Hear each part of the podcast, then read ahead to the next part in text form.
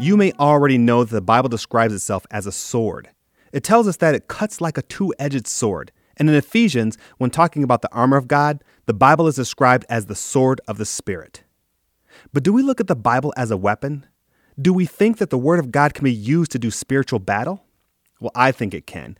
And it is beautifully illustrated in Matthew when Jesus is fasting in the desert for 40 days and he is tempted by the devil. It is almost as if they are dueling with the words of God.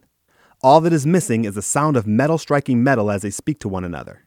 It says in Matthew chapter 4 verse 5 through 7. Then the devil took him to the holy city and had him stand on the highest point of the temple.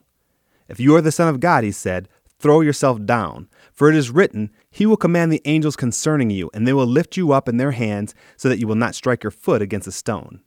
Jesus answered him, It is also written, Do not put the Lord your God to the test. Jesus tells us that as long as the world is as we know it, the words of the Bible will not change. That means that they'll be in full effect at least until his return. The words of the Bible are powerful, and God stands behind every word written. Jesus knows this, and even the devil knows it.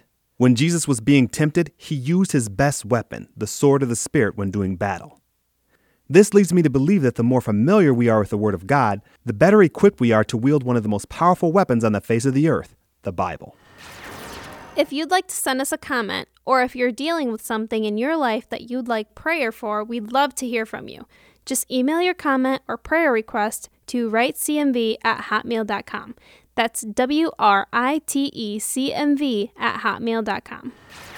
The Bible has many functions it is to teach and to reproof, to guide and to correct, and it is a weapon that, if used, can get the attention of the Holy Spirit and set flight to the evil one. It is indeed sharper than any two edged sword.